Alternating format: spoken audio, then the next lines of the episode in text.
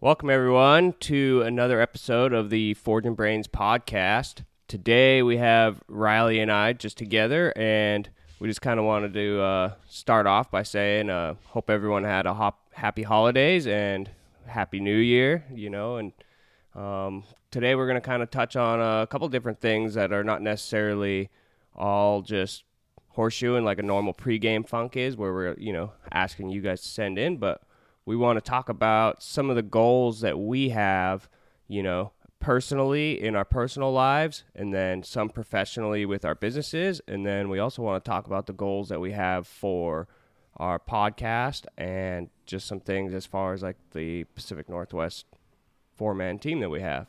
So, yeah, hope you guys enjoy this episode.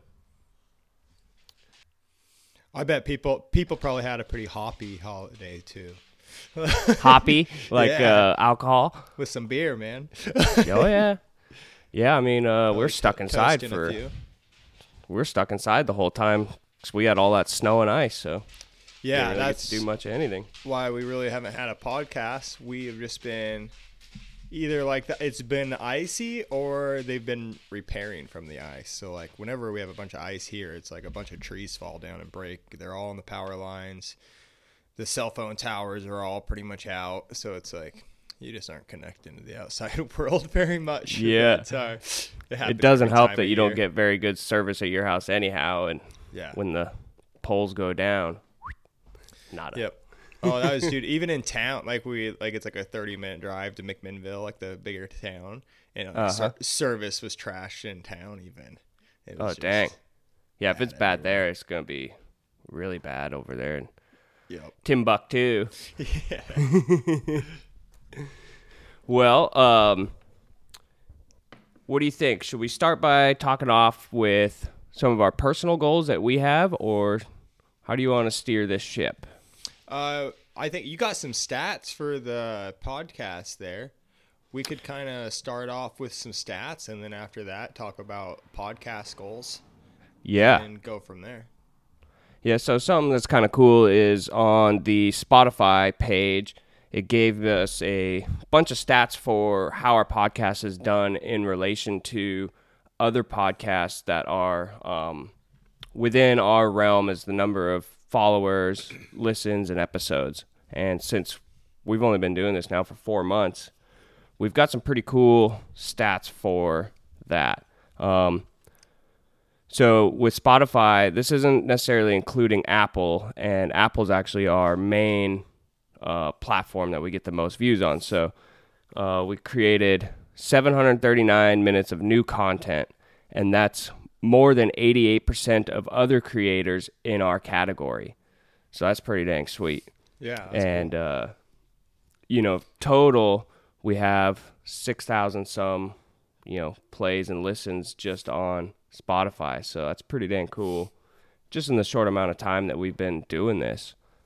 And you know, amongst those views, how many countries do you think we've been listened to in across the world? Dude, I bet more than we think. I bet like I'm gonna say 8. I'm gonna shoot out 8. Dang, well 16 different countries across the world. Whoa, double.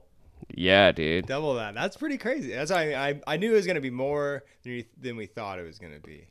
Yeah, I figured it'd probably be, you know, like the main ones like UK, Canada and stuff. But yeah, I thought I was kind of being like 8 was going to be a lot. And something I should shoot out there is like we aren't throwing these stats out there to like brag or anything. But like a part of like I think that me and Gavin, we like to do anyways, like we like to be accountable and everything. And so it's. We're just trying to be super clear with everybody of like, this is what we're doing and how we're doing right now. And like, so then we can compare it later on in life. It's the same thing as like sharing shoes and stuff with each other. We're not bragging about our shoemaking. We're like, hey, this is where I met. And so then everybody kind of knows and we know, and we can kind of like throw our goals out there. And so then when you put goals out there to everybody, it's kind of like, you have to own up to them. You're calling them. You're like, this is where I'm trying to do. And so people are, it's, you know, then you want to hold the next time when you see people, they're like, how are you doing on your goals? So you're like, well, I'm working on them. You don't want to be like, oh, well, fuck them. Like, yeah, exactly. So that's kind of the hope with this for me, at least, you know, and I think Gavin as well. it's also good to, pat yourself on the back and, congratulate yourself for them accomplishments along the way. Yeah. It's cool to see these things. Obviously, like the top country we have is United States. Which one do you think is going to be the second one? Oh, man. I'm going to go with either like a weird one like Sweden or maybe Canada. Well, you nailed that. It's Sweden. Is it really? Yeah, crazy. Sweden's number 2. Nice. And then we got UK, shout and then Canada, the Sweden guys. Yeah, and Australia. So nice. That's pretty dang cool. Nice. Yeah, thanks for all our listeners across the world. It's cool to know that we know people in each one of those countries. Yeah, it's pretty sick. It also says our podcast was in the top 25% most shared globally in our area. So that's pretty dang cool. Yeah, in our category. Yeah, category. And then it also says we're in the top 10% most followed podcast with the amount of number of followers that we have at this moment. Oh, that's pretty cool. We like breaking it like that. And then it says our listener's personality is the devotee, quick to support new episodes and listen repeatedly over and over. As soon as you hear an episode and then they listen to it, and then they're also sharing it. That's sharing cool. it to other people. So we appreciate that. I think that is one cool thing is like we like right away have involvement. And so that's encouraging for us. To keep going. So it's it's cool. Like we made that Facebook group just the other day, and it had Forging Brains. It had over 300 members on it, and overnight. Yeah, that was really cool to see. Like people are interested in actually following along with this. It's cool to have feedback.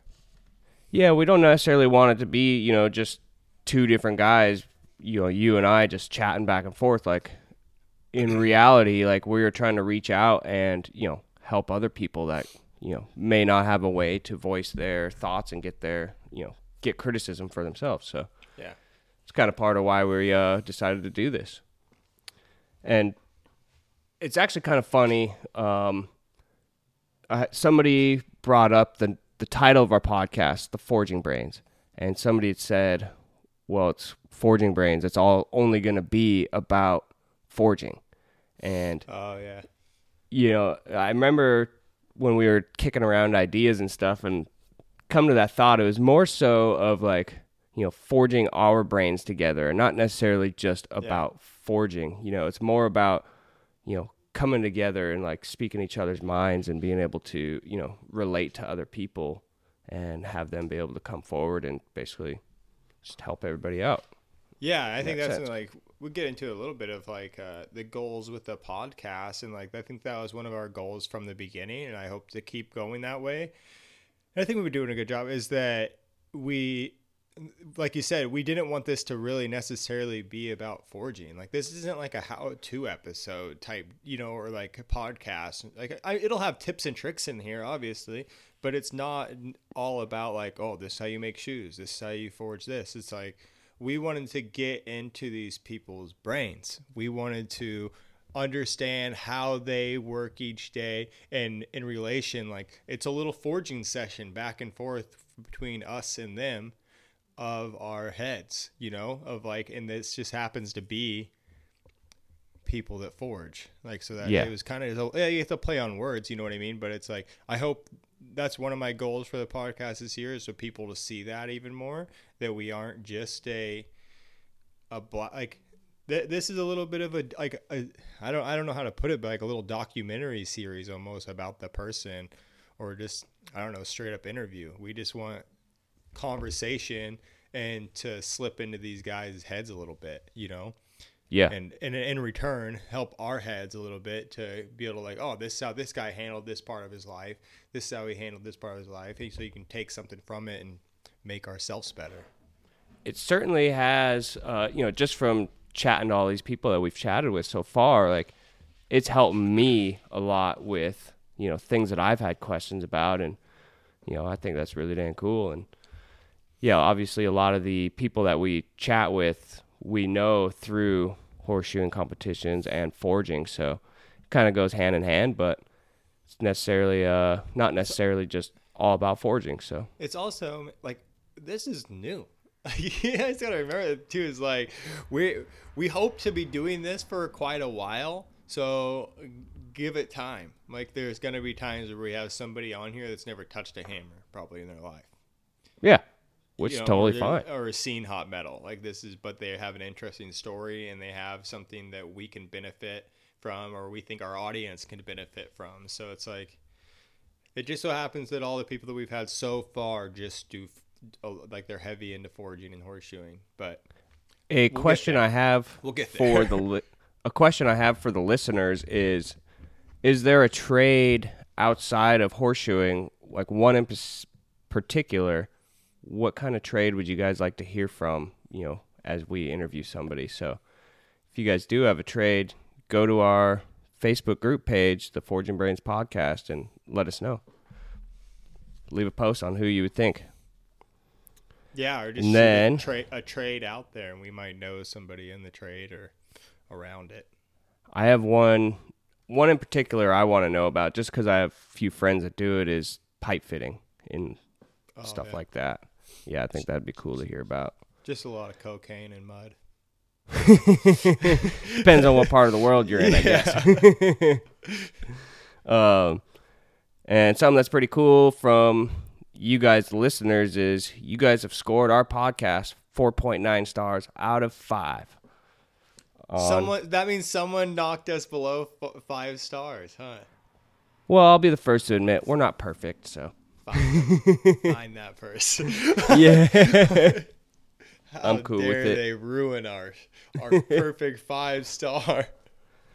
And then all together, you know, we have over 40,000 downloads and listens throughout our platforms. That's pretty cool. That's about 10,000 a month then so far.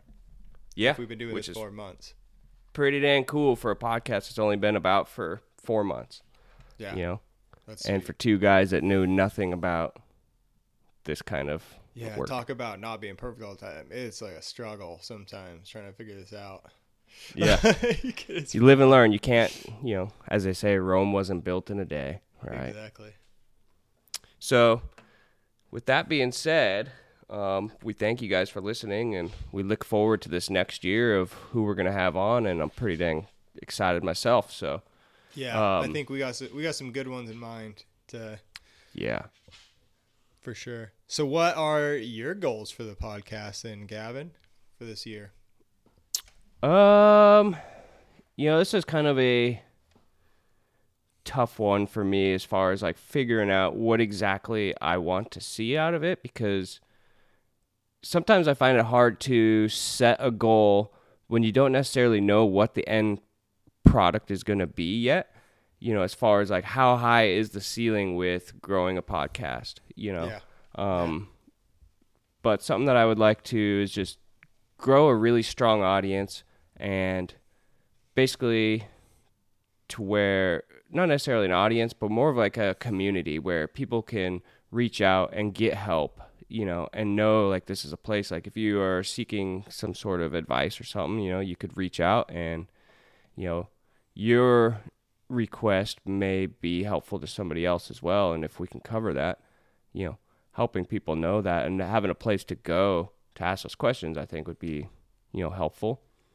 And then, obviously anytime we try to do some sort of business, it is to try to make money, right? I would like for it to start becoming profitable.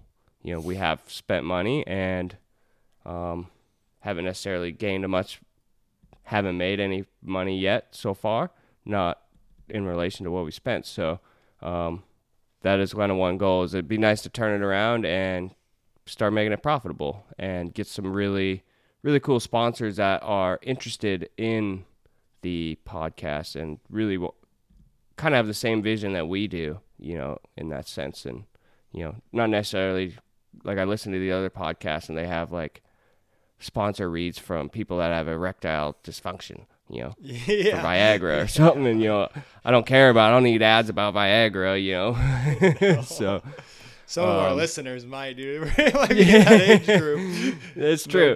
No judgment here. But yeah, you know, just kind of everybody on the same ship, which that's kind of what I see. Nice. No, I think that's good. That's really about you? Where are you kind of, what are you envisioning? I don't know. I'm pretty fly by the seat of my pants always. Like, I'm sure you know that about me already. Like, yeah, I'm the same way, really.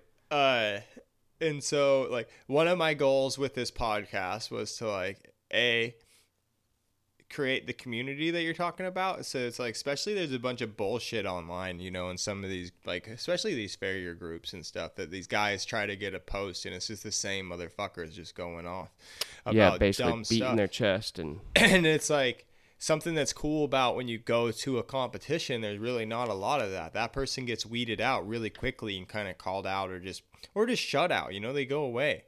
And like Craig kind of talked about that. They just get like, you know, they just aren't around after a while anymore. So it'd be nice to kind of create that online community a little bit for people like in between the contests. And if you can't make it to them as much anymore, because like we both have been in that time where you're like, you're just not going. And so like you kind of miss that community. And so it'd be cool if there was a touch of that online. And like, this is just a little word to the wise. I block people like no fuck tomorrow. It's nothing for me to block 20 people on my Instagram in a week. So if you think you're going to get fucking weird on the Facebook group, I'll block you. I'll block you from the group and my personal page. Yeah. Like you're just going to be away. That is one thing. I have zero time. I'm busy enough. I have zero time for bullshit. And so ain't nobody got time for that. Yeah, no one's got time for it. And it's just like, so if you think you're going to get on there with some bullshit or make fun of the guy because he's trying to be sensitive about, or gal, like, hey, I'm having personal problems in my life. How do you guys handle mixing family and this work? Or how do you do? It's like, if somebody thinks they're going to make fun of that dude in not a productive way, and like, I'm cool with some like ribbing. It's like, man, you'll be gone. So yeah, that's just a little PSA out there for everybody. But I think one of my goals with this podcast, and I listen back to these. I know a lot of podcast people say they don't listen to their own podcasts, but it's like I listen to them just the same as I watch videos of me making shoes. I look back at my shoes and everything like that. I'm trying to get better. I want to be better at conversation. You know, so that's one of my goals with this is, and that's. It's good that you're focused on trying to get our money back because, like, I'm not good at focusing on that. And so, like, but it's just how I've worked always. You know, it's like I've in my own business, I don't focus on making money enough, but I focused really hard on my hand skills and stuff. And that made me money. And so, like, and with this, that's what I think is like. I'm just going to focus on trying to be really good at conversation and just getting things out of people and making them feel comfortable.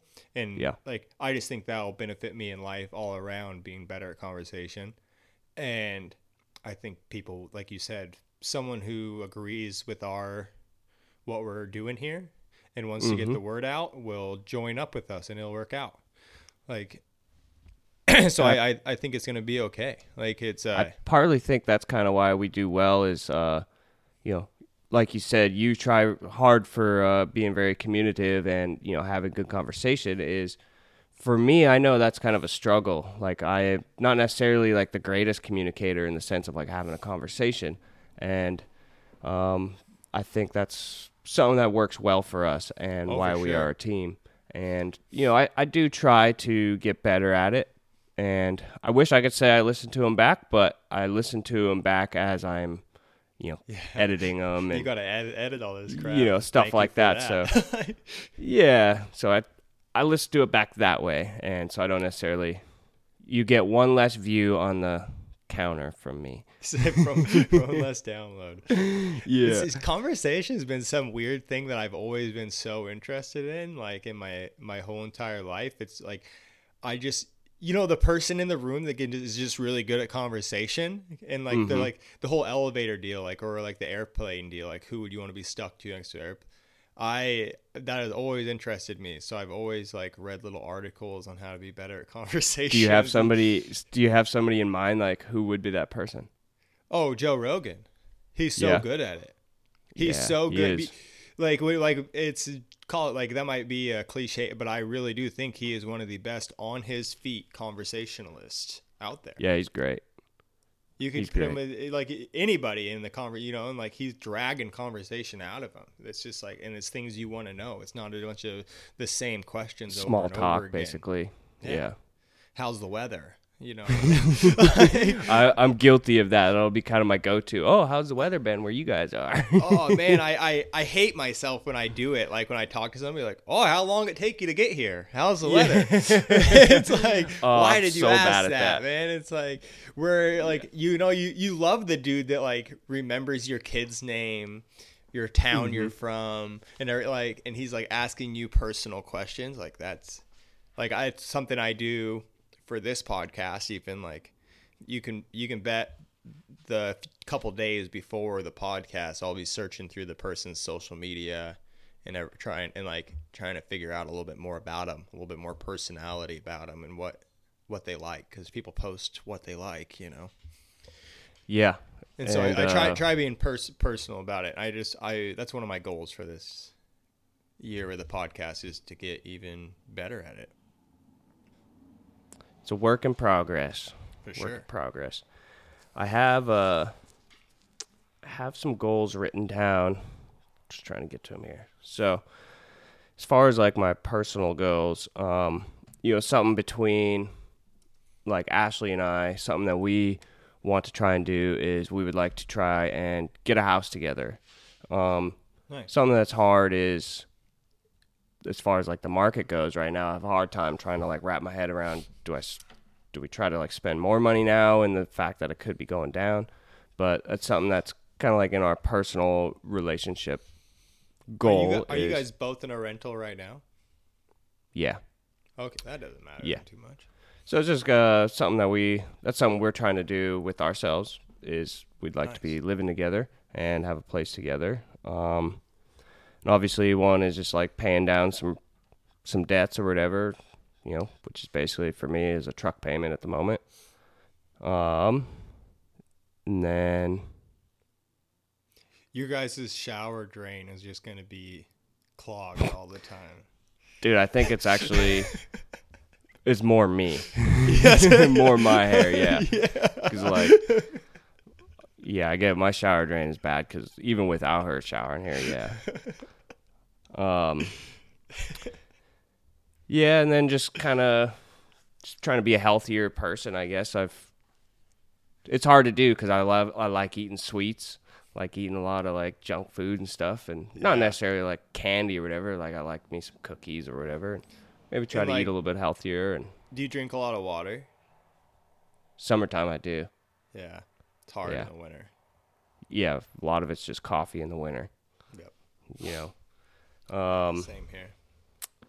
Yeah, and just, you know, you probably though prosperous. Like, do you eat out a lot since it's it's kind of one thing. Yourself. I mean, try not to eat out as much, and I'm guilty of fast food and like in between stops, and it's also hard because usually like my first stop will go till 1:00 or something like that.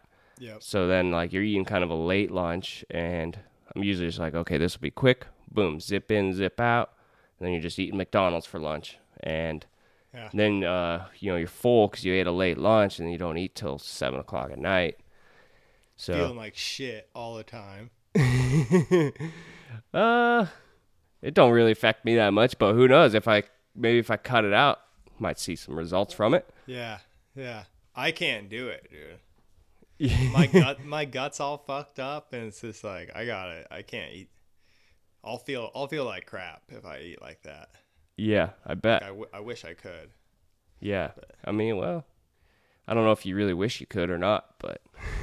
Yeah, because if not, I just don't eat. I just like, well, nothing good to eat. So I'll just like, I feel better if I just don't eat than if I eat something shitty. Yeah, it's true. But. What are some personal goals you have for this upcoming year of 2023? Oh, fuck, man. I don't know. Like, I don't know, I'm always just trying to be a better dad and a better husband, you know? Mm-hmm. Like, I think, like, there's no way you could be perfect, so it's like, try harder, you know, even when I come in from work, like, to help in the house more, not sit down as quick, like, yeah, do cook more dinners, probably, try to cook more involved. Yeah, yeah, like, I try to stay pretty involved, but it's just like, you can always do more, and then do more, try to do more activities with Catherine, you know, than without, because, like, I end up doing a lot of, like, bad climate hobbies, like, rough weather.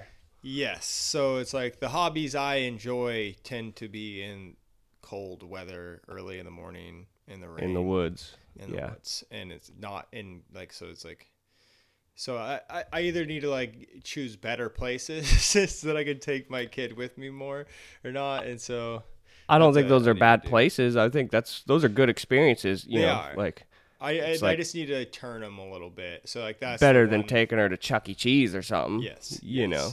And she does good. Like, she does good fishing in the boat and stuff. She hangs out, and, like, she's been in the boat every year of her life, and so she doesn't really know too much difference. But, like, right now, I spend a lot of time trapping in the winter. That's every mm-hmm. day. It's like you don't have a choice. You have to go every day, walk these couple miles, and go check these traps.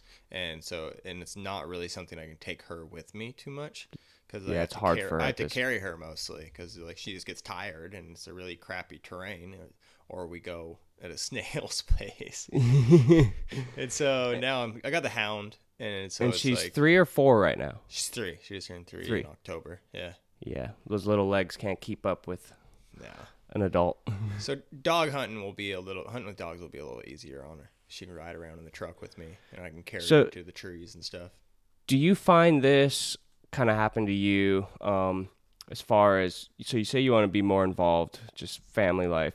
Do you find that, so this is what I find happens to me quite a bit is, you know, all day when you're out, you know, it's a very physical demanding job that we have. And when we're out shoeing horses, you know, we have to have conversations with our clients. So it's almost like you're communicating all day, you know, you're working your butt off, basically, you know, draining yourself physically. Do you find that when you get home, you just want to unload and unwind and not necessarily have many conversations or anything like that, just because you're trying to, like, decompress a little bit from the day that you've had up to that point? A little, yeah. And I just have, like, there's always like, as soon as I come in the house too, it's like, I try hard not to look at my phone till after, because I always have a shit ton of messages and stuff to answer mm-hmm. from people. And it's like, and just social media crap to deal with.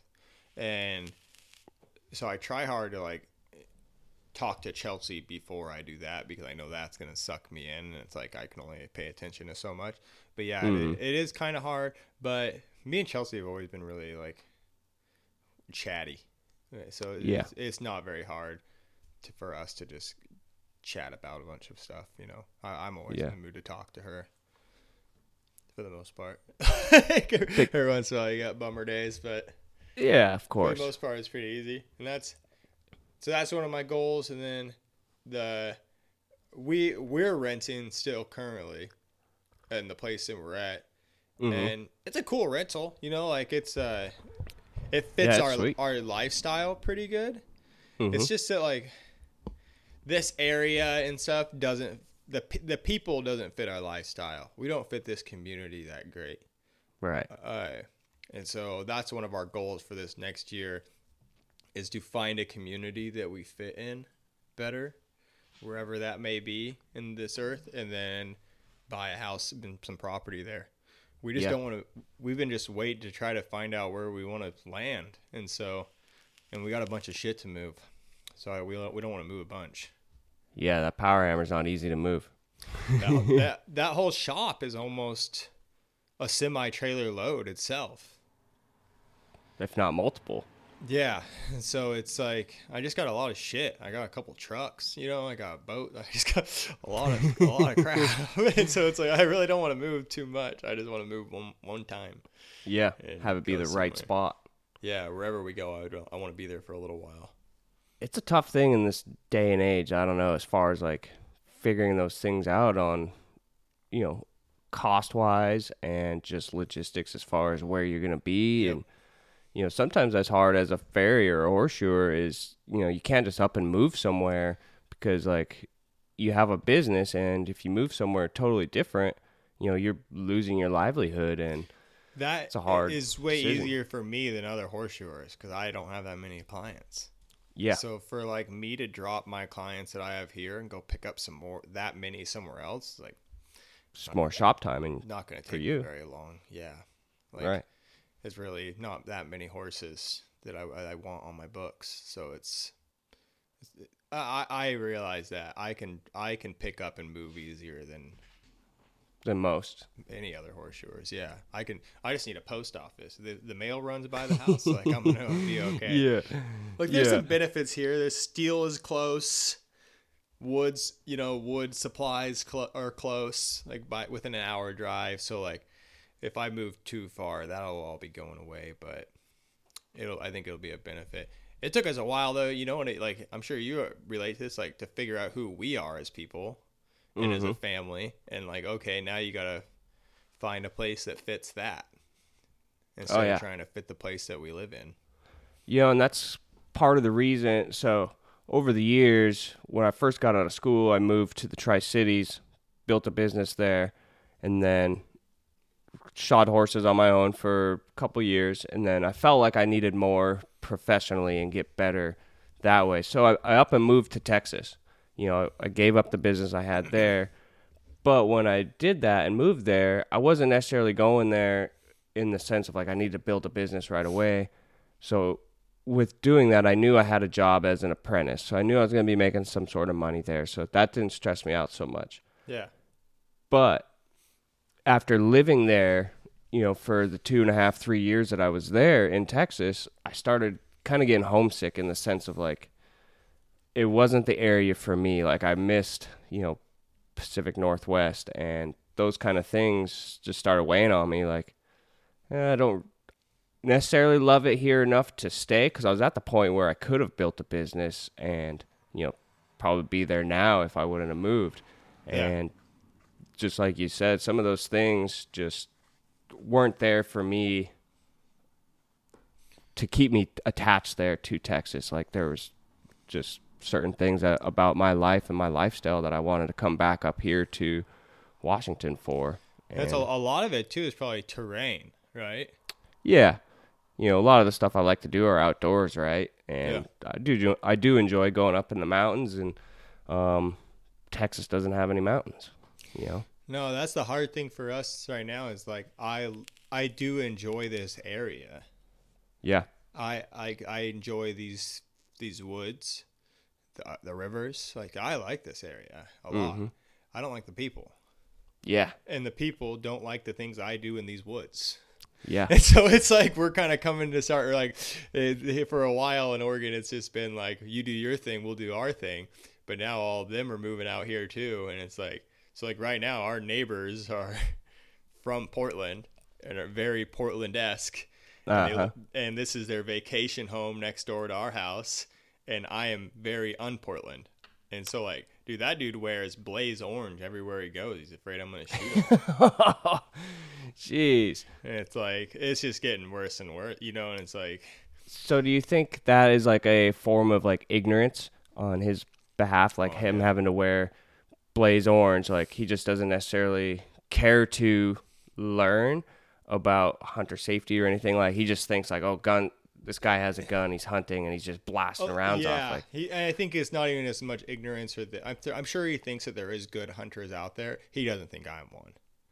Really? They think I'm just shooting everything. And it's like a little bit stemmed off of like first year that we lived there, I was like walking the fence line, like that separates our place and theirs. And it's like, and I shot at a bird opposite direction. And it's like, well, his wife was just like, I don't know if she was walking the fence line next to me, seeing what I was doing or what, you know what I mean? Oh. But it's like, she was on the other side of the fence and she screamed bloody murder when I shot out. She thought I was shooting at her. And so you're completely the opposite direction. Yeah. And it's like, it's just been downhill with them. It's like, and it's so funny that like, we've done nothing to them you know, but like they have these big parties with like all these city people come out and hang out. When I was in the tent, it was like yeah they like raves, dude. It's yeah, like it's loud weird. Music, yeah, a lot of bass. It's like, yeah, they're like Burning Man type people, and it's like nothing wrong with that, that's cool. No. But it's like they're just kind of weird. And this random dog, dude, just like ran across next to our house, grabbed one of our chickens, and just like killed it right in front of Catherine and Chelsea. Oh, and one of their dogs did. One of their friends' dogs. And it's like, I got a hold of the dog and gave it back to him because like I wasn't gonna kill the dog. It wasn't the dog's fault. They suck at his owners. Mm-hmm. And it's like, but I sure as hell wanted to. Yeah, make a point. I wasn't happy with that guy. And. No. So, like, Chelsea's a little bit smarter than me, so she's like, no, we'll just charge them for our chicken. And so she, like, wrote him a bill for, like, $350 for this chicken. Did they pay it? Yeah, they paid it. He wrote a big old dispute because he's a DA, like, but they paid it, so they just don't like us. It's like, I know they're just waiting to get even with us at some time. And it's just, like, that's kind of everybody around us now is, like, wine people and everything. It's just... They don't dig what we do out in the woods, and so we need to move somewhere. It's something that like it. Like it's something that kind of weighs on me from time to time, and is it's a little bit unfortunate, like in that sense of, you know, people are moving away from the place they are at because they're coming to, say, our area because it's a nice area, but then they want like people want to change that area that they're moving to back to what they're accustomed to.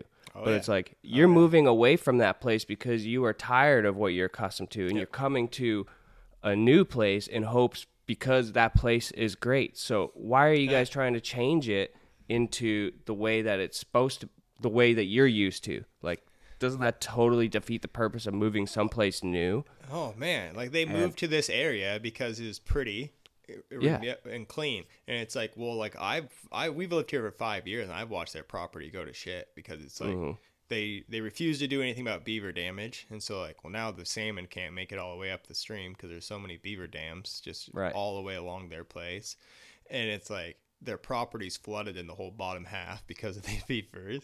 They always have coyotes and stuff coming in and out of their property, so I know they're losing cats and everything else, and it's just like, man, you guys are like, this place was nice because you guys weren't here.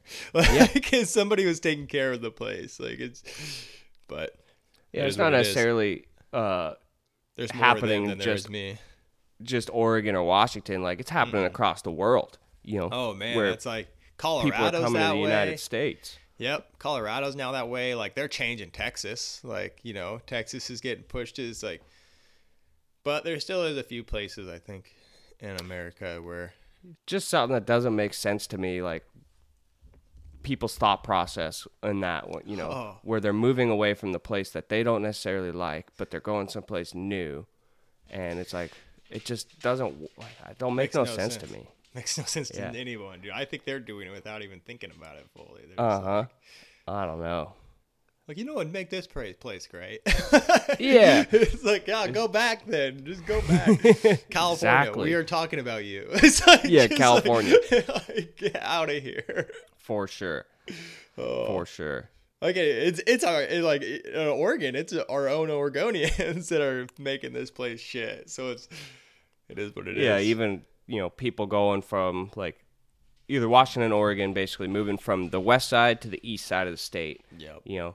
And those views are being changed on the east side of our states because people are getting away from the rat race on the west side, and just, I don't know.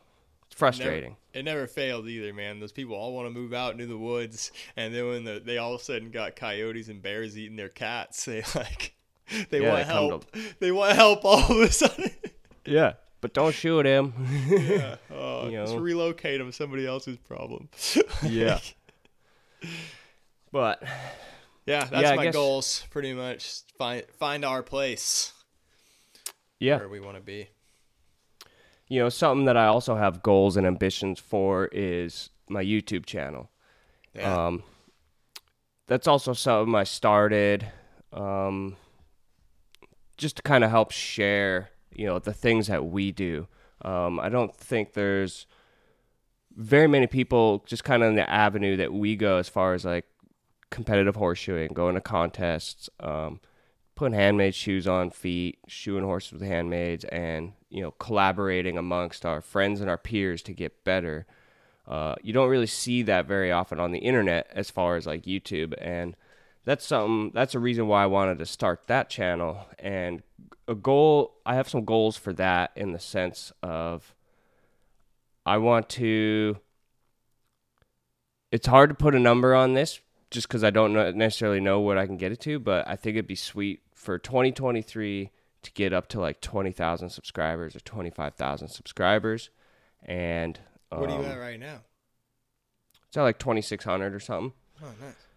And so it's growing, you know, and that is something it's taken a lot of learning on how to do that as well, because you can't just take a video and record and put it up there and people are going to watch it. It still has to be entertaining. So that is something I'm having to learn a lot about as well.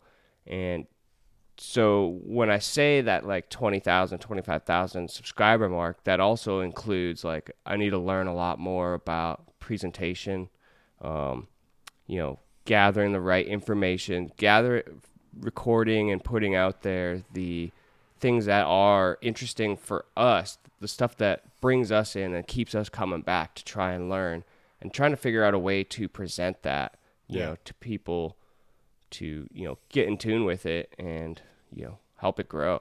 So that's hard. That's a big goal for me this next year as well. Yeah, I think there's like YouTube's still such uncharted territory for everybody. So everybody's all still learning and trying to figure it out. And so it is, yeah, I think you just got to practice at it and you're just going to start figuring it out. Yeah. I agree. We as horseshoers are like so lacking in the social media world. Mm-hmm. Like, man, pipe fitters and plumbers are doing better in the social media world than we are. Really. Yeah.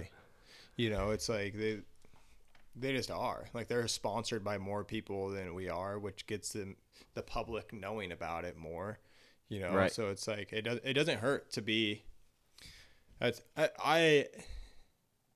don't know. That's something like, I don't even focus on my Instagram anymore, even though my Instagram makes me some money and stuff.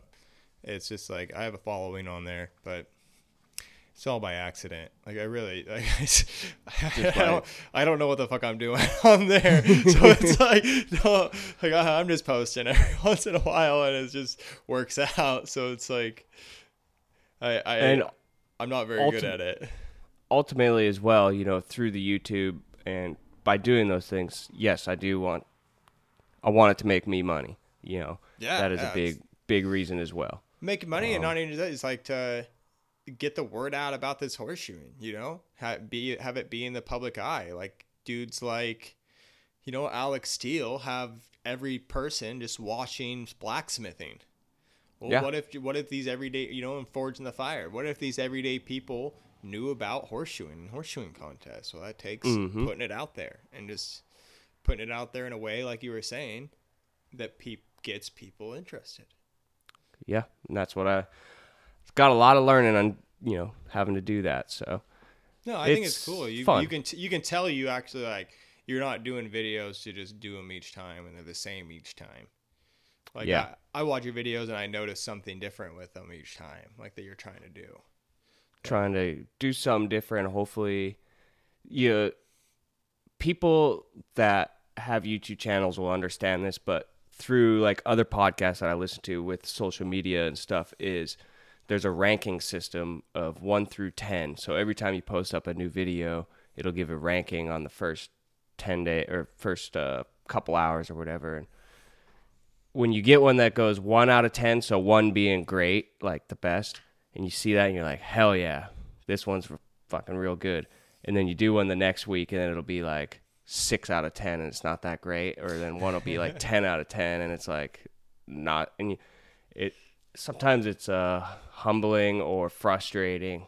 You see it when it's like you get done, you're like, okay, this one here is better than last week's. I feel like this one's better. And then it gets the 10 out of 10. You're like, God damn it. Dude, none of it makes sense. Like, where did I go wrong? You know, like it's like the reels thing on Instagram. Those reels like took off, you know, and like that was the way to like make money on Instagram and stuff. And it's like, I would put one on that like you said, that I put a bunch of work into, like a whole day of videoing and like making this project. For me, at least, it's nice. I can like always sell the thing when I'm done. So like, if it doesn't make me any money on the reel, it doesn't really matter too much. I still can sell it. But it's like, I would get done with one and think that it was great, and it would just be not do good at all. Like barely anybody would watch it. And then I'd put one on that was like, oh, this is kind of stupid, you know? It's like I put one on that's literally just like me hot rasping a draft shoe, and it got 3 million views. Like, I don't know why that did good at all. It's so weird. Who wants to see anybody hot rasp? Like, this is like, and it's just like a bunch of people. They have no fucking idea what you're doing. For some reason, social media grabbed a hold of it. Entertaining to people, I don't know. Oh, the algorithm, I think it's just how it gets clicked in the first little bit that it's on. Yeah, it has to be grabbing, like, and they'll go from there. But yeah, it's something also because we don't necessarily have like a bunch of people, like you said, as far as uncharted territory. It's hard to, you know, collab with other people and ask like, well, what did you do differently, and how did it, because we don't really have people, like, kind of like with our horseshoeing and competitions, like we could reach out to Craig or whatever and be like, oh, what did I do wrong? As far as like this goes, we don't necessarily have a lot of people like that where we could ask like, well, how do we make it better or something like that? And so that is something that's tough in that sense, you know, trying to learn that and figure that out on my own. And yeah, there are avenues that I go to figure out solution or like try and gather answers and information, but it's not necessarily like when it comes to the horseshoeing aspect of it, like as far as like video and stuff like that, people know how to edit videos. Like that's happened for a long time, but yeah. It's putting them together in the right steps. It's a work in progress. Kind of like everything else. It's a work in progress and learning as we go. So that's a big thing that I want to try to work on this next year and try to make that poppin'. Right. Yeah, I don't, in my personal life, like they said, for like business wise, I've always struggled in the shop of like, I want to be able to make more items and not necessarily to make more money, but to get to more people. Like I always feel like I'm leaving people out when I'm making things. And so it's also hard finding items that I can make quickly, and then like a bunch, and not even just like quick, like keep up the standard, but make it faster. Yeah. To the same level of quality is something that that's just always been a striving thing in my shop. So I think because like, you do get people that always like, I was on there right at noon or whatever, and it was gone. Yeah. And that's what you're kind of talking about, where you wish you could make multiple of them. And if I could just get a few more, that'd be nice. You know, that'd be a little better deal. That's more people, make more money in the shop. So it's like, I need to find more ways that I can maybe get an employee doing some parts of it while I'm doing other things, and just some tooling that can be quicker, make things faster, you know? That was my next question of what do you think would help that? But I guess if you were able to get an employee and... Yeah, and like the employees, just like you got to know where to put them and to keep them busy so you're not just paying them for nothing. Yeah. And like that's just always a struggle for me, and especially a struggle, I'm not okay with any little mistakes. Mm-hmm. And so it's like... That's hard. They're going to make mistakes. The reason why people buy your stuff is because it's great, and you've put your name on it, and you've built a brand for yourself. Yeah. So you want to maintain that level of quality. And so, and it's like, I don't think I like 100% want an employee. Like I really don't. My life doesn't. I like being all over the place, you know. Yeah. I like knowing like, all right, well, I don't have any horses for the next 3 days, and I need to get some items done, but I also want to go hunt. And it's like, so, okay, well, I'm going to go hunt one day and then bust my hump for the next two.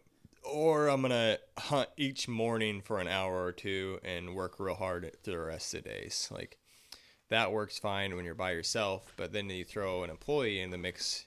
It's like, doesn't work out for them as easy. Yeah. So it's like you've built a lifestyle for yourself, but you've also built a business for yourself, and you've figured out a way to combine those things to the max capacity right now. Well, and it's weird too, because just this past year, my business took a big old change. Like, not a big change. I'm still in the shop making things, but it's like I was making nothing but farrier hammers. Like, just a ton of hammers. Right. And I haven't made a hammer in so long. Yeah, I kind of noticed that. I was like, because you're having all these different things come on. I was like, well, I haven't seen very many hammers come up lately. It's just been a ton of, like, axes. And just other random things. So it's like part of it has been like the reels. I'm trying to come up with new things to make for the reels. That's what keeps the reels interesting. Not making the same thing over and over again. Right. And then just trying to like keep things interesting in the shop.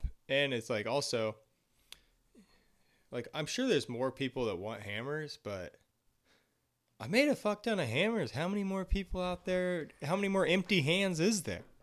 Like, that's what one thing of, like, making a hammer that lasts for a while, too. It's like, they aren't coming back for new ones all the time. It's like, right. It's kind of a weird, you know, it's like, so. Unless you're Tom Peterson and breaking hammers. Yeah. Don't want to make them for him. Yeah. Yeah. No, it's, I'll make more hammers, but also you got guys like Matt Marty and Troy. Making a ton of hammers, so like the market's filled. Like there isn't a hole there, you know. Guys are getting hammers. But I also remember you saying like you switch up on what you're making to keep it exciting for yourself. Like, you know, because you said you don't really like making the same thing day in day out. And so like now I'm like more. I'm gonna start making a bunch of pans. More of those. I was actually just talking to a friend of mine. He had brought up your name, and he's like. Dude, did you see, what was the last thing that you made? But, the ashtray. Oh, yeah. He's like, dude, I saw your friend Riley built this ashtray. That thing was so sick. And then he's like, that fucking pan that he made was so cool. I was like, yeah, it's pretty dang sweet. That's the thing. The pans, everybody uses a pan. Oh, yeah. Everybody. You can never tap that market out. Like, it's just like. It's kind of, you know, people even use them for decorations, you know, with the cast iron skillets or whatever. Yeah. Like those hang one up, and you know. So there's other guys forging pans too, but it's like, just like there's other guys making hammers and the other guys making axes. I just try. What's the hardest thing with making a pan? Right now, it's just making the pan. It's just like I don't like. I need to redo my tooling, and so I can use my press and my power hammer to do a lot of it. So you're doing it all by hand with... All by hand. And so you take a disc and you make a bowl. Yeah. And then you flatten the bottom of the bowl and flatten the sides out to get a crisp corner in the bottom. And that's... it just takes time. Yeah. They get cold fast. And it's like... There's no rebound to your hits. They just like... It eats everything up. So you're just swinging forever. Like, it just seems like it just sucks. Are you... As your like die or anvil or whatever, are you using like a wood block or is it metal? It's a piece of tubing, like 6-inch tubing, and it's like it's flared at the end. Oh, so it doesn't scar it. Mm-hmm. I see. Just hitting into the middle of that tubing, pretty much. That's something. If we get the time to, I'd love to try and make one with you, but we have other goals and ambitions that we have to work on. Yeah, before building part pans. Of this is the team P&W. Troy moved on in life, and so he moved on to a better team. Congratulations to Troy. Yeah, and, dude, that's pretty sick. Yeah, he's a bad daddy, and then or a bad son because he's pretty young. Bad son. He So now Gavin's on Troy's foot. So that's pretty cool. So you're not on Troy's foot. That we, I have taken a foot, but not Troy's foot. Yeah, Gavin's on the other hind foot. We got Brian and Jesse on the front end. Yep. And our next contest, we got to do heels. So we have roadsters, caulk and wedge. Yep, and then ag heels on the draft day. Yeah, caulk and wedge, tool and fullard. So it's something we all made these shoes before, but. A lot harder when they go on feet. Oh yeah. So I want you to lead off with the goals for the team, just in the sense of so this is my first year with you guys. So what are some goals that you foresee or hope to achieve with the team this year? And this will probably be a question we'll ask Jesse and Brian when we are at a practice here in a few weeks and do another podcast with the five of us, or four of us, I mean. What do you foresee? I just hope I think it's the same for everybody almost. Choreography or whatever the hell that dancing thing is called. Like, we need a good system.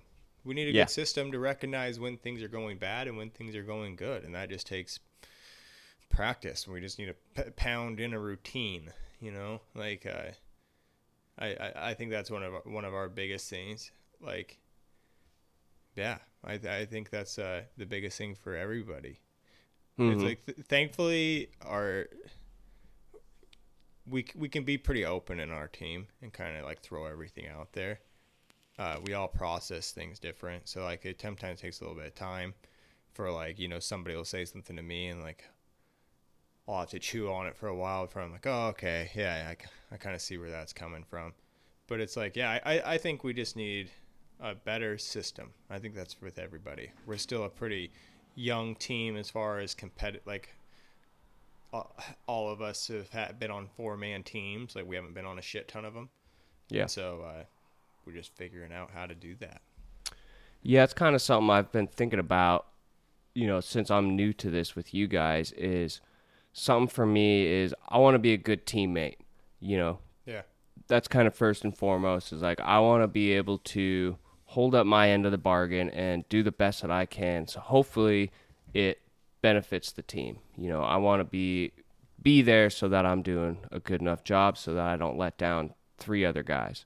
Yeah. It's huge. You know, something that is also kind of tough to think about is we know we are not going to go out and win it, right? Yeah. So, and it's not saying like, I just know the guys out there that are going to win it are much more handier than we are. Just in the sense of experience of competing and just who they are talent-wise and the work that they've put in. So it's like, I don't want to go there, obviously, to lose. Like, I know we are better than last place, and it's hard to say where are we going to be. Like, do we want to try to shoot for middle of the road? I mean, it's hard because I don't think any goal put a number on it. Yeah, any goal out there is like, you don't want to shoot for the middle of the road. Like, obviously, you want to go to win. Yeah.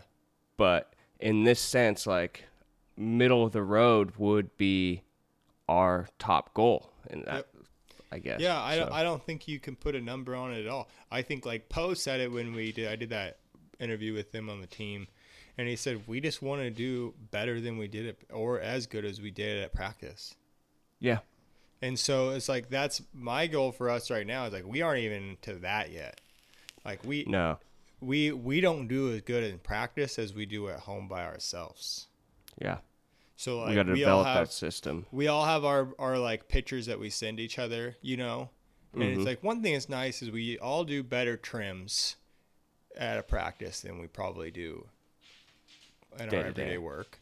Yep. And, but the job that goes on the foot isn't always there. Yeah. And so it'd be nice to be able to do as good a job as that we know we could do. That's my hope. Yeah, being able to put our money where our mouth is, essentially. Yeah, or just like do as good as you know you can do. It sucks going to the competition and be like, that was 70% of what I can do. Like, I didn't get to show anybody what I'm even somewhat capable of. Yeah. You know what I mean? Like, as long as you put out everything you think you're capable of, you're okay where it falls in the standings. Mm-hmm. I am. Like, it just sucks when you're like, that was shit. You're like, what I just put on that foot was shit. Like, I swear I could do better than that.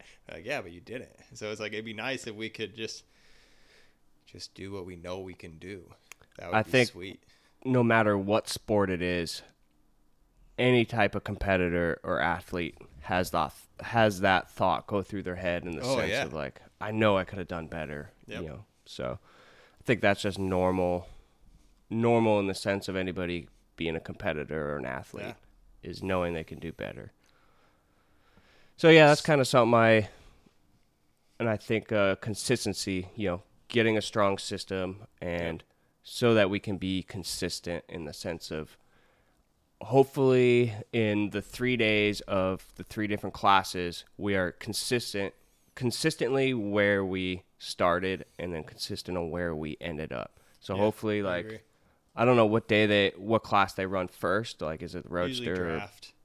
So hopefully we're not like, you know, fifth in the draft and then like ninth in roadster and then fifth and to a forward or something. Like, hopefully we're like, you know, middle of the road. Yeah. You know, in that sense. No, it'd be nice to just go through the weekend without a wreck. Yeah. Be like, yeah, that was a good go. Yeah. Not have an awkward dinner. Have an awkward dinner or podcast. Yeah, exactly. You know, having to kick each other in the nuts. Like, like what happened there? Yeah. Like, what the fuck? Like, communication's key. Communication is key. That's funny that it's like, that's kind of the goal, I think, of the year is communication. It's like on the podcast, on the team, in my house. Like, we do pretty good at the house, but it's like, man, communication everywhere. That's something I even try to work on, you know, just between Ashley and I, is being more communicative, and kind of like what I was saying to you earlier with you know, shooing all day and like come home and I just kind of shut down in the sense of like, I just want to decompress, you know, last thing I want to do is talk some more. And so it's something I try to work on myself. And yeah, you got to understand they've been waiting to talk to you. So it's like, you got to talk, man. Like, it's just not the end of the world. It's better than not having anybody to talk to. I heard some other guys kind of have like that same conversation on in their field as well. And I was like, yeah, that actually hits home for me. Like, I feel that same way. Yeah, we work a pretty high adrenaline job. Yeah. And so it's hard to, like you say, wind down right away. Mm-hmm. So a question that you've been asking a bunch of people is who's on their Mount Rushmore. So I think that would be interesting to hear for everybody, from both of us, of who's on your Mount Rushmore, Gavin. Oh,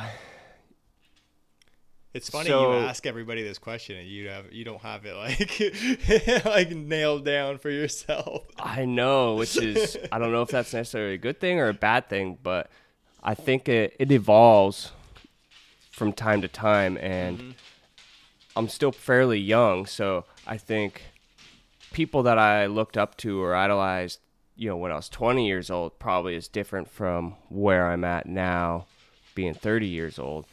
But I think one that hasn't necessarily ever changed, and it's two people, but I'm going to consider it be one.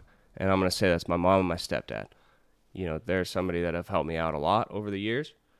And, you know, whether it be professionally or personally. So those two people I'm going to consider as one. And then I'm going to think about number 2, 3, and 4. Who's your first on your list? I think first on my list would probably be my grandparents on my mom's side. So, not my great, just my grandparents, my grandma, my grandpa. My grandpa came over on the Oregon Trail in a wagon. Like, he's obviously dead now. He was a very older guy, and man, he lived in a tent on the beach in Oregon. Like, he was there. He was some of, like, the first timber was cut down, like, when all the gold mining was happening. You know, he watched logging go from absolutely nothing, you know, manpower only, all the way to the modern-day age of the end, when it's as modern as it is right now. And so he owned a lumber mill and everything, and him and my grandma were just very disciplined, clean living people. They enjoyed life, you know, like they had their life that they liked, and they are good at protecting it all the way to the end. So it's like, those are two people I really respect. Like, they were, he was a very well off man, and you would never tell, right? Yes. Yeah. Looked like lived an within his guy. Means then. He's a hard working dude, still liked, even when he owned the whole operation, he still liked going out and logging for himself. Like, he still liked being out there. It was just, he enjoyed it. So it's something I try to take from them. You know, somebody, so for my number 2 slot, would be Jeff Engler. I think without him, I probably wouldn't be on the path on which I am right now. When I was in college, and initially, like, I didn't know what I wanted to study when I first went to school. So I asked Jeff, like, hey, can I just come and do some of the blacksmithing part, you know? And he's like, yeah, sure, you know. Yeah, we can probably let you do that, and maybe then you could get underneath some horses or whatever. And little did I know, like, there was no just taking the blacksmith portion. Like, and so basically I was just thrown right into shoeing horses, and he was willing to, you know, let me do that at first, but he knew once I was going to get in there, like, it was just going to, that's what I was, you were going to start shoeing horses. And he is a guy that if you are putting in effort or putting forth effort, he will give it back to you, you know. But if you're slacking, you're not going to get any of it. Yeah. And I was trying, and I was trying to do work. So he was helpful in that sense of, like, you know, giving back, you know, trying to help me. And I also remember the first time, my first year of school, I think, it was either my first or second year, but the Washington State Association would always have their spring contest there at the school, at the college. And he had told me, the contest is coming. I think you should do it. I think you'll be really good at it. And at first I was like, oh, really? Like, I don't know about that. I don't know anything about contests or whatever. And he's like, no, you should do it. I think you'll do well. And sure enough, like, I ended up winning, like, the novice that year.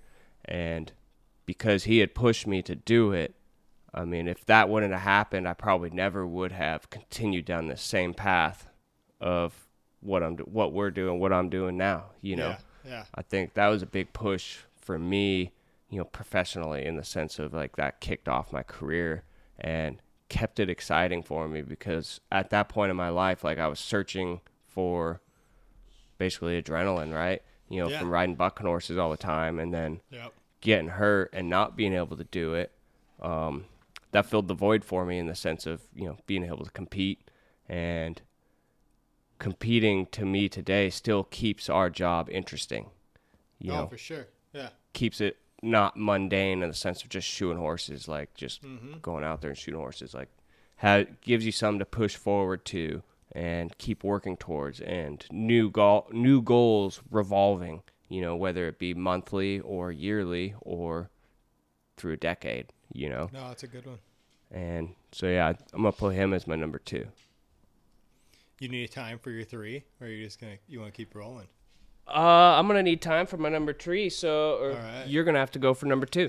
Number 2, I'm going to go with Chelsea. Man, Chelsea is, I would be a mountain man or a bum somewhere. I would be, like, man, she makes everything, like, super possible and not, like, inachievable. You know, like, I'll throw out a crazy idea and she'll, like, come back 10 minutes later. Like, I looked all into it and this is super possible. We just have to do this, and this, and it's happening. And so it's like, she has been that's echo. Yeah. Chelsea's, she's the only reason I have any, like, structure to my life. So. And didn't you say you guys have been together since you were in high school, right? Yeah. We met at my 17th birthday party. And together not long after that. So what, you guys have been together now 12 years or 13, 14 years? It's 13, 16 years. I'm 33. That's half your life, dude. Yeah. Isn't that wild? It's incredible. Yeah, it's pretty cool. She is definitely, like, cliche as everyone's, you know, like, she's my soulmate, you know, best friend. Right. I think that's what she's definitely up there. A lot of people hope to find in their life is their soulmate. Oh, for sure. And, like, yeah, it's like, it's not always, like, perfect. You know what I mean? Like, but it's like, it's never bad.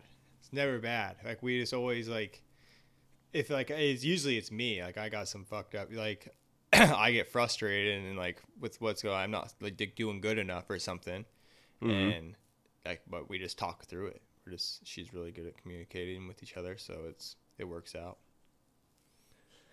Well, I might cop out and think about my 3 and 4. Really? And Yeah, I got to think about it for a little bit. They're big ones. Maybe in a future episode, we'll have to finish this. Finish off my Mount Rushmore. I got mine. Oh, you do? Yeah. All right. I'll keep going in like order of my life. Like, so like my grandparents are probably the first like important people in my life, and then Chelsea, you know, obviously very important in my life. And the next person that helped me out a ton and like set me down this path was a guy named Sean Robertson. Sean's not with us anymore. He's passed away, but Sean is the reason I'm a horseshoer. Like, yeah, for sure. I was just a trimmed, like, he made me a professional horseshoer. Like, no, I would have been fucking off, trimming some horses at team ropings around the weekends and continue to be a welder or a millwright or something. And Sean pushed me to a school. Sean gave me somewhere to work afterwards. He would encourage me to go to contests, even though that wasn't his thing.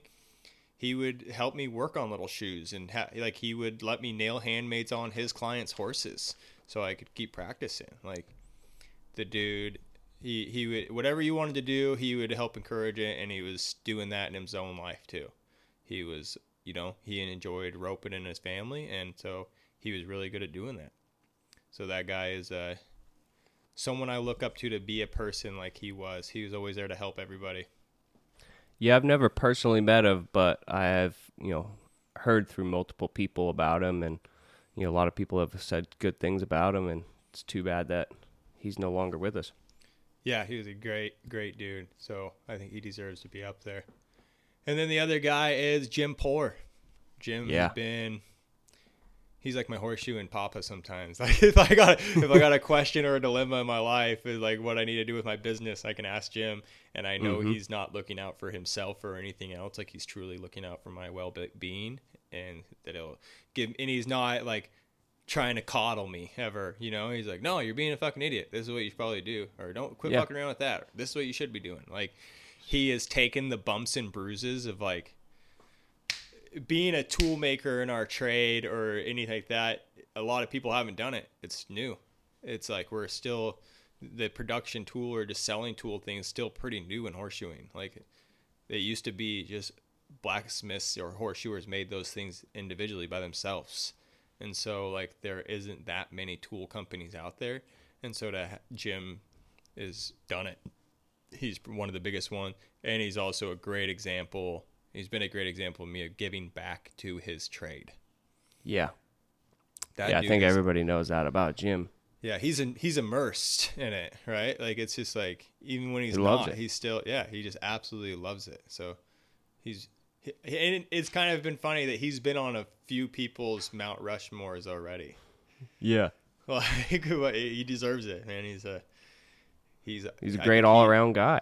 I think if we had a Mount Rushmore of America horseshoeing, Paul would be up there. Like, yeah, 100%. 100%. He is a good dude. That's the thing. That's kind of why I have to think about my 3 and 4 right now, is who exactly, you know, from either my professional life as far as like horseshoeing goes or my personal Rushmore. Yeah, it's hard. That's what I got to try and decipher for my 3 and 4. So stay tuned. I don't have a lot of difference. My personal life is my horseshoeing life a lot of the times. Yeah. It's a pretty big mix. Well, let's we've got some pregame some pictures, huh? Yeah. Some people have sent some stuff in. So something I also want to say is, so for you guys as listeners, let us know some of your goals and things that you want to accomplish this year. So if you have some in particular, you know, that you're really going to try to work towards, and say you might need some help to accomplish those things from, you know, somebody in our horseshoeing world, throw it out on our group page. Let us know what your goals are. And if there's something like somebody can do to help you, you know, that'd be a good place to display it and showcase it. Let us know, and maybe somebody will reach out and be able to help you on that. So leave us a post and let us know what some of your goals are, and that'll be great. And then trying to take a picture without it being too inconspicuous, like all over the place. Yeah, Yeah, no, you're cool. Yeah, so where are you on the Instagram? Yeah, so our first one here, his name is Emil Adolphson, and he says, gonna go out on a limb here and ask you guys for some pointers in the right way. Section is basically, I think, 3/8 by 1, and he says his struggles with are fullering towards the toe area. And so I think what he's basically getting at is creating nice fullering in that toe area. And the first picture he had sent us, it's pretty clean shoe, pretty nicely trimmed and forged. Yeah. But you can see the fullering is a little wonky there, just towards the... it's good fullering, but it could use some refinement, right? Yep. It needs to come back a little bit. Like it's just too far forward on that front shoe. It's too far forward, and it's just too much of a gap from the start of the fullering and the nail. Yep. And it's also like he has that habit that everybody gets when they first start fullering and they're working with a fuller is they let the corner dive away from them. So, like, you can see it on the right-hand side fullering, especially in the toe. Like, that corner just wants to cut away. So, you just kind of stop hitting it because every time you hit it, it gets worse. Mm-hmm. And so, you can tell that it's just weak there. It doesn't have a real firm stop. And basically, in order to get that crisp is if you're either coming up to it or coming behind it, basically, you're going to pick up in your fuller just ever so slightly, and you're going to hit that reverse side of the fuller to. And the stop, when you're at the stop, the fuller is always going to be leaning towards the inside of the shoe, never to the outside. Yep. Exactly. So basically, just to get that is you're just picking up or dropping, and then hitting the diagonal edge of your fuller, and you don't got to pick it up like a ton. It's just up ever so slightly. Continue around that corner. Don't let it cut out of the corner. Yep. Around the circle. And then make sure your fuller, like if you're looking at it, you know, if you got your handle going like this, perpendicular, and you're looking at the fuller. Yep. Like, hold on. Good thing I'm in the shoeing rig. So you're looking at your fuller like this. Make sure these sides here are either straight up and down or a little belled. Yeah. Not like that. If they're like this, it's really hard to get a stop because every time you do, it's hitting up here on the fuller. You want the bottom corner to be able to bite. That's what gives you a good stop. That's kind of good to know because I've got one creaser right now, and I think it is kind of ground down. And you start cleaning up that edge, you know, not thinking about it, and then all of a sudden it starts coming in like a 4-punch. Well, when you come up there, that side of the fuller's hitting, not the bottom. And if you want to be able to get that corner to the bottom cutting edge to be able to bite in and take a bite, and then that sinks cleans up the top. Yeah. That's like you look at like Beanie's fullers that he sells. They have almost like an exaggerated bell to them. Oh, really? Mm-hmm. I haven't really looked at them that much to... And it's something that like blacksmith's hot cuts really have a far out corner, so you can really grab things with the corner. Yeah, that makes. With the cut. I've seen those, yes. So I think that check out your fuller, Emil, see if that maybe will help you out. And then something I noticed about your fullering in the shoe too is your fullering is a complete teardrop pretty much. So like it's at its widest point at the first nail, and then it's coming out from there, where the fullering needs to be the same depth all the way through the nails and then come out. It's something that's hard to do. Yeah, something I notice on, I guess it would be the medial of the shoe is the distance from to the outside leading edge is the lines aren't parallel or they're not the same where you kind of dive out and then you kind of come in and then you go back out again instead of having one continuous line.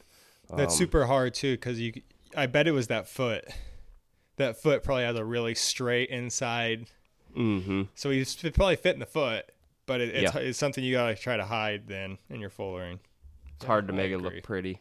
Yep. And it's hard. It's one of those hard things that, like, when you, if you made the shoe at the shop and then you had to do some heinous things to it to get it on the horse, it's like, oh, it's kind of bad.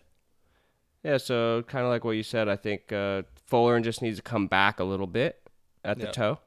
And I don't know that the toenails need, do you think the toenails need to drop back just a tickle? Just a little bit, not a lot. Yeah. So I think if you just drop back your Follering a little bit, and then drop back your toenail just a little bit, and then that would look quite a bit better. Yep. And he's got some other shoes too, and it's like all the fuller, the forging's really clean. I think he's going the right direction completely. Just I think he just needs to clean his fuller up and get him better stops. Yeah, Mel, send us some pics of your fuller, and then we'll try to help you get that tuned up better. Let's see here. I'm looking at some of his other.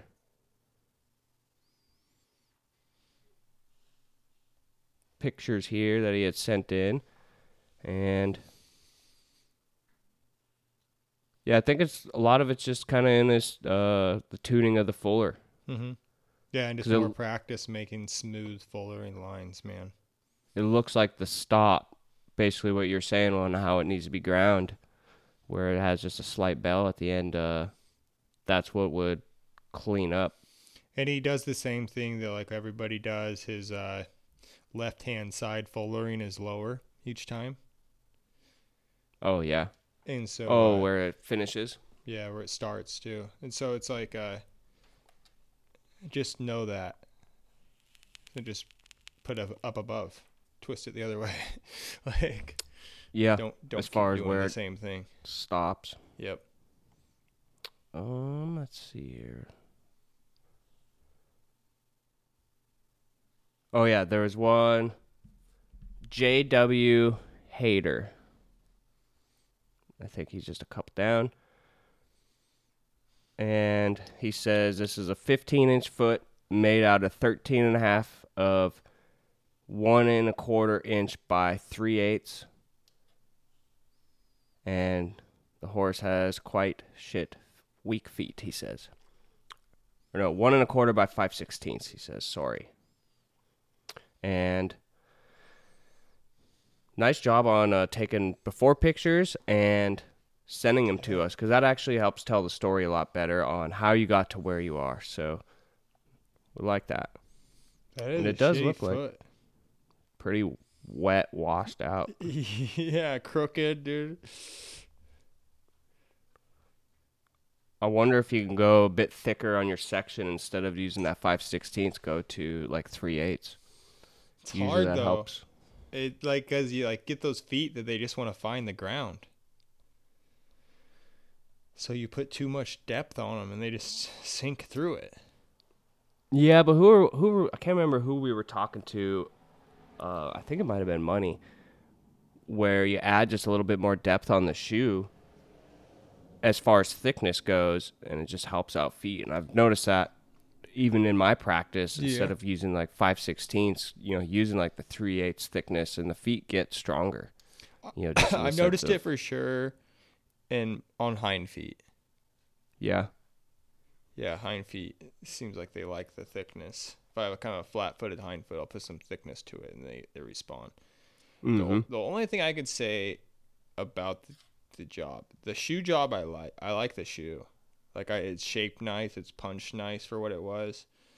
It's good heels forged on it. I think the width was good for that horse.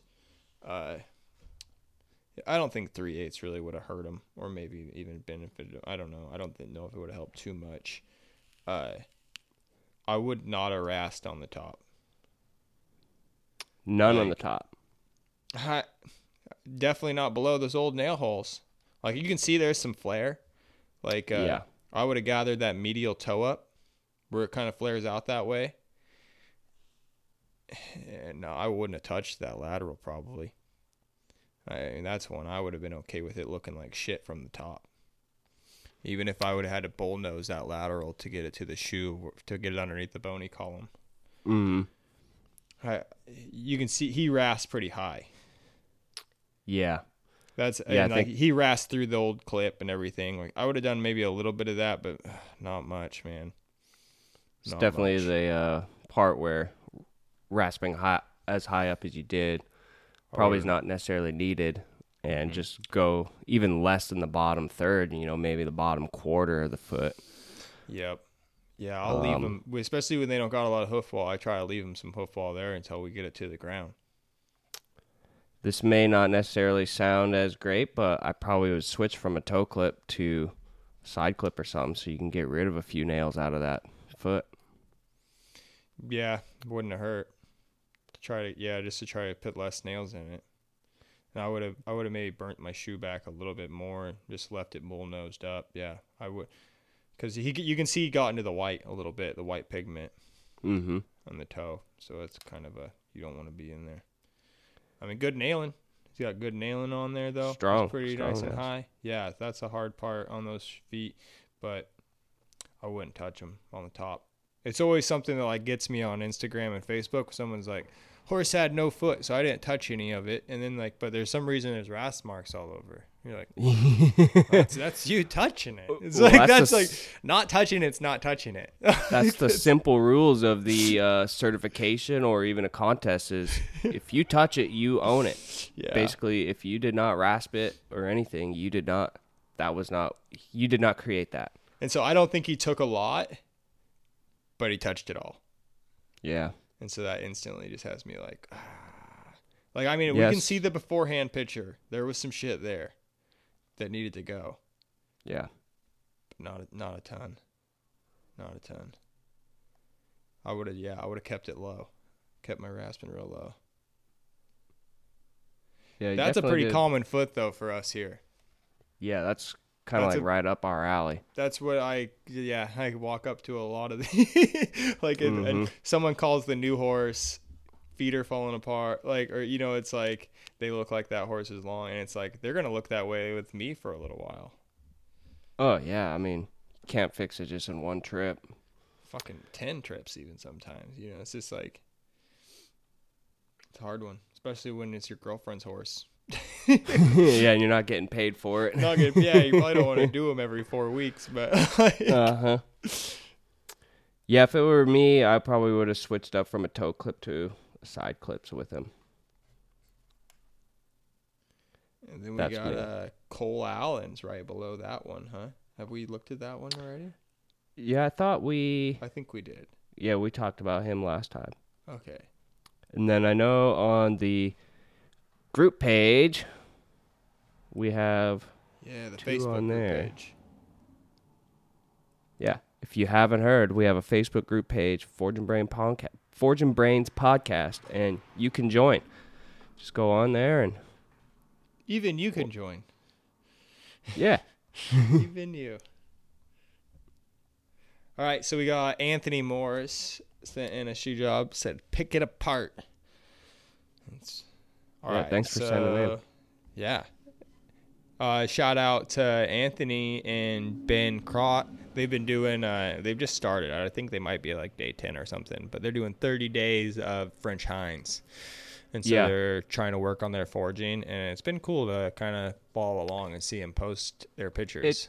It's something that somebody hasn't necessarily done that before on social media, and I think it's cool that, one, they are putting themselves out there, and they obviously they're at day 10 or 12 now, and we are seeing the progression that they're making, and not a lot of people like to do that where, the first shoe might not be very good, and some people don't have very thick skin, and they might not want to hear that, oh, you got a lot of work to do. Well, yeah, that's what I'm doing. We got 30 days to do this, and something that's cool is you gotta start somewhere. Something that's cool is seeing the progression. You guys are doing the work and putting it forward. So it would be cool that if somebody else wants to do something like that, you can submit it on the Forging Brains group page, and maybe somebody with an idea start out with a shoe, and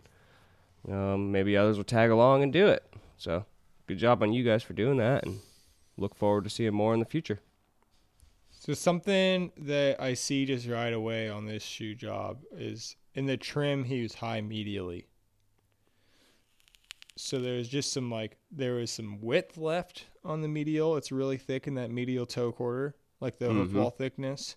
It's tall. You can see in the picture from there. And the heel needs brought back. Like, it's just like the heels aren't straight across from each other, which they generally should kind of be straight across from each other. Yeah. There can be a little bit of difference, like just a sliver of difference. But I think that foot has quite a bit to come down on that medial toe. And you can see sometimes on these bottom pictures, you can see it. Like, if it looks like that side's closer to the camera or the shape just looks more bound up than the other side, that usually means that it's still high. And that can kind of something you can use in your everyday work when you're looking at a foot. You're like, whoa, why does that look bound up or a really tight radius right there? Well, look at it, down it, and it might be high there. And that'll, if you rasp that down, it kind of opens the shape up a little bit more. And he's going to get rid of some of that length too by gathering up that toe quarter right there through the bottom, tightening it up to your white line, and then dressing some of it out from the top as well. And it just looked like a lot of length left on the foot. You can just see a lot of, and I don't know if it's length or the hoof knife was just used really flat and not at the right sole plane to get all the way to the bottom of the commissure. Yeah. You can see that at the tip of the frog there. There's quite a decent amount of length there that could be taken out. And that's something I try to have a nice clean slope from the hoof wall to the bottom of the commissure so that it cleans out nice. Yeah.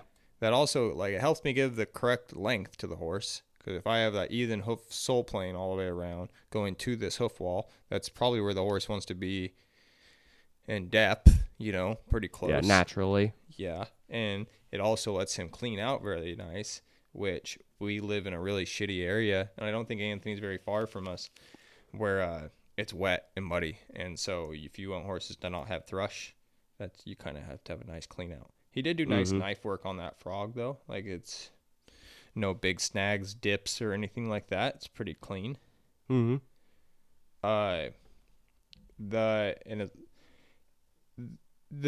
is the kind of the hard thing about keg shoe sliders, and I don't know if that's a keg shoe. I think it is. I'm pretty sure it's a keg shoe slider.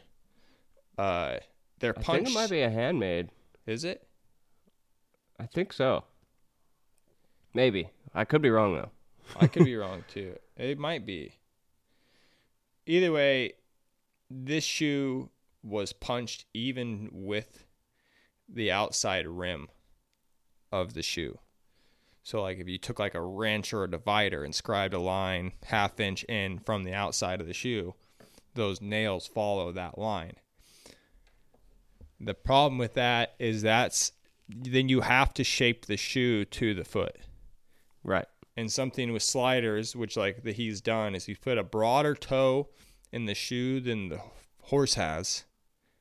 Yep. And it's fit fuller in the back half. So the shoe shape doesn't resemble the hoof shape. That's okay, but you have to punch the shoe to fit the foot then. So that's the most important part, right? Is nails in the white line. Yep. Nails need to resemble the white line and the shape of the front half of the foot. So I think like that's something you could probably work on is getting the shape. I have no opinion on the shape being what it is. You know, I just know on like sliders, they want a pretty full medial toe, pretty tight in the quarters and full in the back half and kind of something to keep their toes out of the dirt. But you got to punch that thing to what it is. And you can kind of see it in the nailing that he maybe had a little bit of a hard time getting it nailed up easy, and the foot just looks big in the front half. Yeah, and that's kind of the crazy thing also is by looking at it from the top and seeing that shape of the shoe, you know, the shoe looks like it's almost like a front foot. And when you had trimmed up the foot, it actually looks like a decent hind foot. Yep. So the shoe, for one, doesn't necessarily resemble the foot that was trimmed. And with that being said, the nails don't necessarily follow the way the foot was trimmed either. So no. And you can see it in the nailing on that foot, the trimmed foot. That foot hasn't had nails like way in the white line anyways. Yeah, when they're out low. Yeah. That's something I check on myself though. Like when and I'll send pictures to the group, it's like the biggest compliment any of you guys can give me is like, wow, your nails are right in the white line. Yeah, that's something I've noticed just on your trims, you know, the residual nailing. I try really, really hard to fit the white line. Like that is... Well, I guess so what I was getting at with the shoe being looking like pretty round is now that you have it clinched, like it looks like it was fit perimeter fit, you know, whereas like by seeing that trim foot, it looks like a hind foot. And then you see the shoe and it's like, well, that doesn't really look like that foot. And now that you have it nailed on, you would expect that shoe to be full, right? Yeah. And here, the front half looks like it's perimeter fit. So were you fit tight and then rasped off to it? You know what I mean? Something had to happen. Yeah. Yeah, something had to happen. So, yeah, I would just try to fit the feet up a little bit nicer, whether you got to punch the shoe to it or even jump up a shoe size even. Yeah. And I don't shoe enough Western horses in this discipline to necessarily have an opinion. I know there's a lot of other guys out there that shoe a lot of these. I would be better suited for sliders. I'm purely regurgitating what I've heard. Yeah.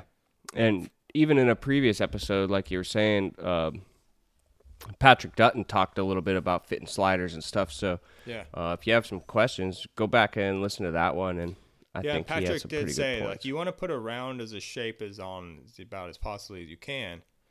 But then he also did say you have to punch the shoe then to fit the foot. Yeah. So if you have a round shoe, you should have like a spade punching. In the nails. Yeah. Yeah. They're still going to be straight. Yeah. Like look at some of Chad Chance's sliders and stuff like that. It stands out. Yeah. Yeah. It almost like when you see those nails are punched like that and then it could be like a round shape or whatever, you're like, I still see a foot in that. Yeah. Yeah. You see how it works completely. But good job on sending that in, man, and putting forward the effort and the work. Thank you. And then we got Pepe's on there. And he forged a aluminum straight bar. It looked like he did it like he made just like a circle at first. Yeah. And then forged the straight bar from that. Yeah, that must have been like inch wide, and then he forged it all out of that, and that's kind of cool. Yeah, it was a small ring. You can see it like barely is around the hardy hole. Oh, so yeah. It's not real big. He forged it out to fit like that AFA pattern. Oh, did he? Yeah, I did. Yeah, that's cool. A lot of forging, man. And then he's got a hind shoe in there that he made, too. It's kind of like a trotter or something hind shoe.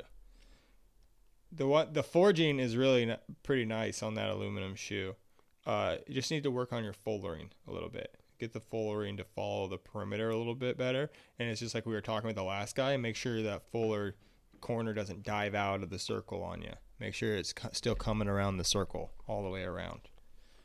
Yeah, the line. So basically where your stop is on your fuller and like it's way close to the outer edge of your shoe versus following around and basically stopping in the center.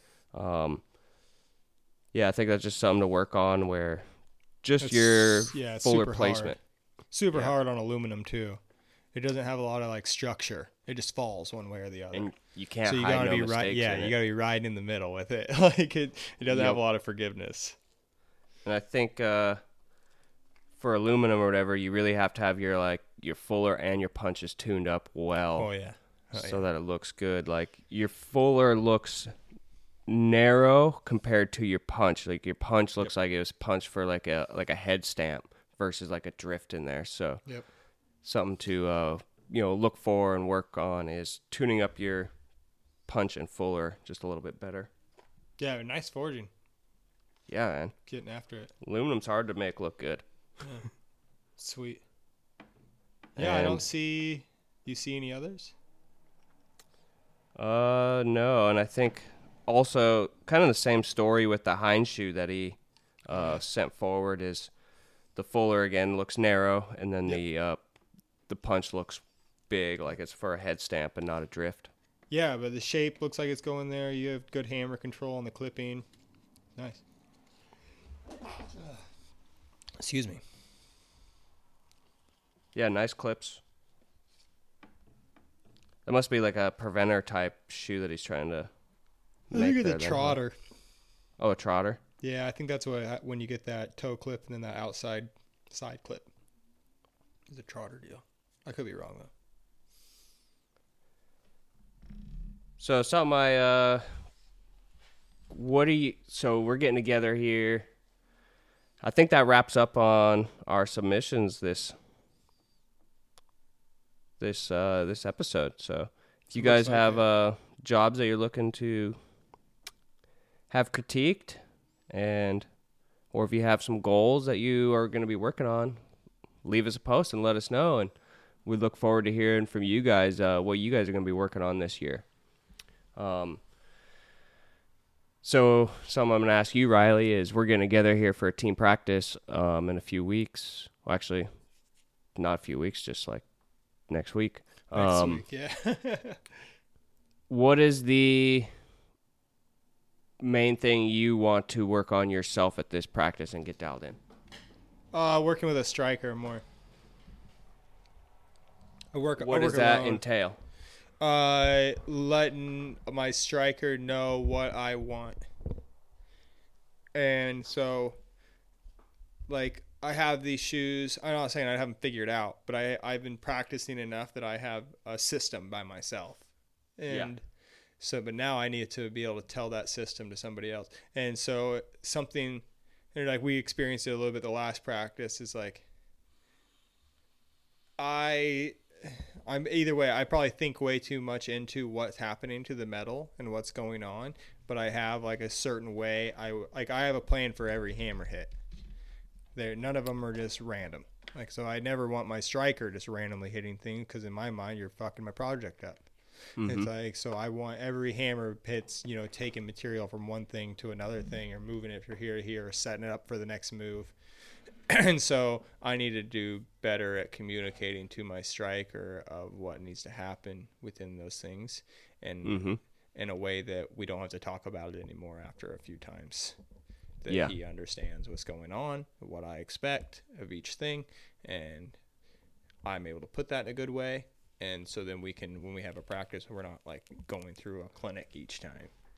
Yeah, and having to figure it out. Yep.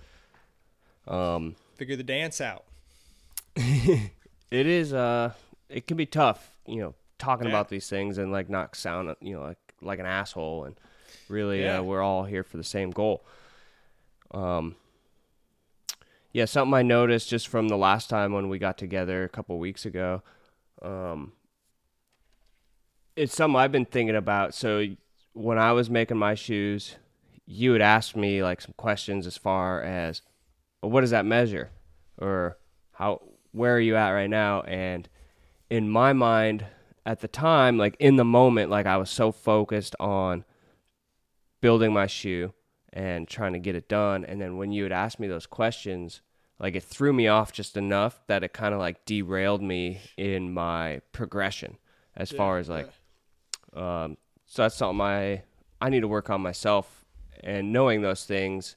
I mean, I have a system kind of together in my mind by myself. So some I'm going to have to work on when I'm with you guys is developing the system with all of us instead of just me by myself, and being able to have those questions get thrown to me, or statements or remarks get thrown to me, but still not lose focus. Yeah, and be able to take a bump in the road. Yeah.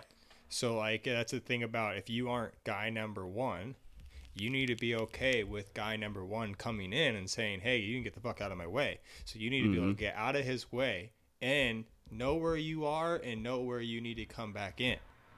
Yeah. That is really hard. It's a learning process.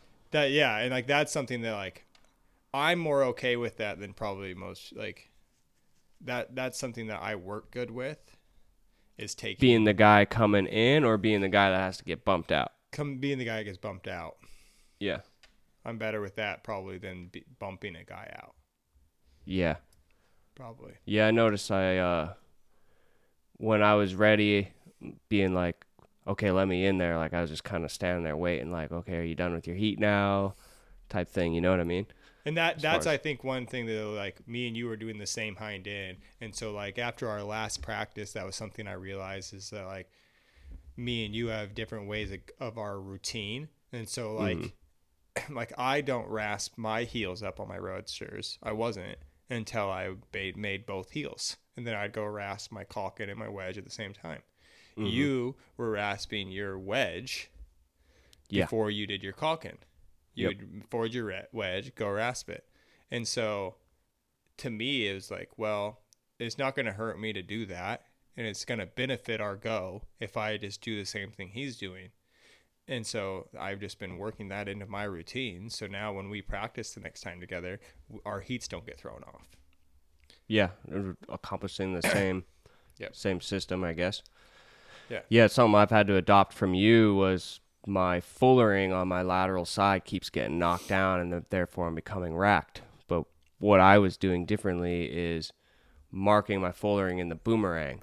Yep. And something I've had to realize, and I have known this, like, in the back of my mind, but I wasn't making the adjustment, is that outside gets forged so much after you even turn the quarter that those things are going to change. So something I've had to do is turn my whole shoe and then mark it.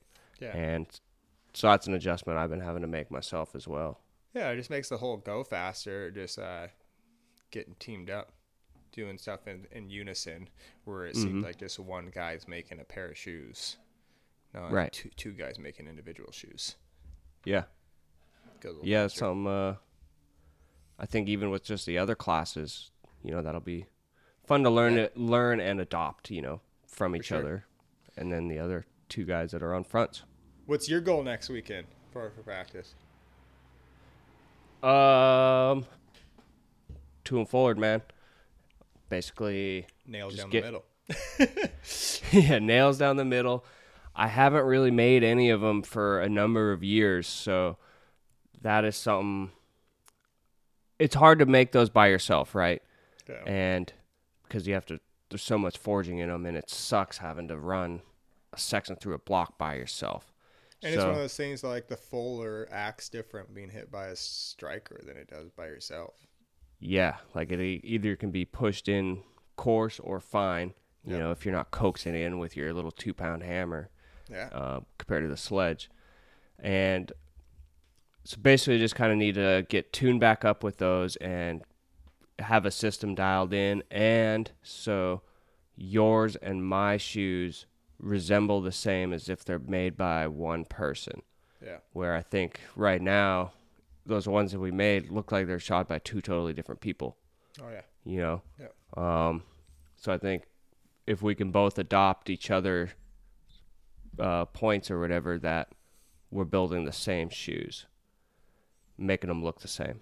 Yeah, for sure. No, I think it's good. So that's kind of like the main thing, that, and then because when we're by ourselves, those are going to be the last shoes that we're going to want to make. You know, it's two and forward shoes, because it's a lot of work and effort. So if we're together, that's what I want to get dialed in, is those two and forward shoes, and then probably some draft shoes as well. But if anything, probably just knock out heels together. Yeah, so the draft shoes are a lot of something I want to work on lately. What was on your mind as far as when we're together? Just getting the dance together a little bit better, of you knowing where I'm going and knowing what I'm expecting on the sledge. That's about it. I think it'll be good. It just takes more time to practice together. Yeah.